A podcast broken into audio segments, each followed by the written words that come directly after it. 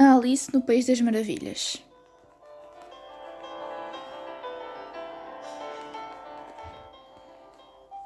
A lagarta e a Alice contemplaram-se mutuamente em silêncio durante algum tempo.